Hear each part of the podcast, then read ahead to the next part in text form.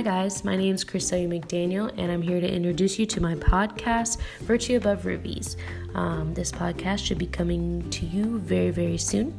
It is geared for my ladies. Um, it's for those seasoned saints who have been cooking a while and are very tender to the Word of God.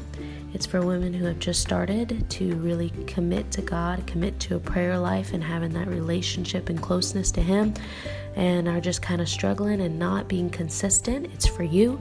It's for women who have a desire to learn to love God and to fall in love with Him. And they have that desire, but they haven't yet taken the steps to do what's needed and it's for you also. It's for all of us ladies. We're going to take this journey together. We're going to get some tools to put in our spiritual purses so that we can be the women of virtue whose price is far above rubies. Hallelujah. God bless you all, and I look forward to taking this journey with you.